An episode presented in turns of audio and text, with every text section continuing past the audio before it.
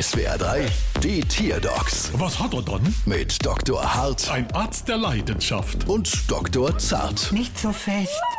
So, was haben wir dann? Es ist ein Dalmatiner. Und was hat er dann? Er will nicht mehr mit dem Auto mitfahren. Ah, also ein prima Klima-Dalmatiner.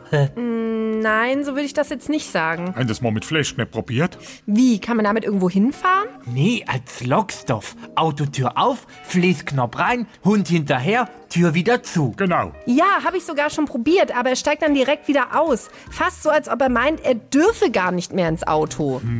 Mama laut, Mama leise. Also, klingt soweit für mich unauffällig. Klingt fast wie der Polizeihund, der heute Morgen schon da war. Oh, was ist denn jetzt los? Ah, ich vergaß. Bei dem Wort Polizei dreht er immer durch.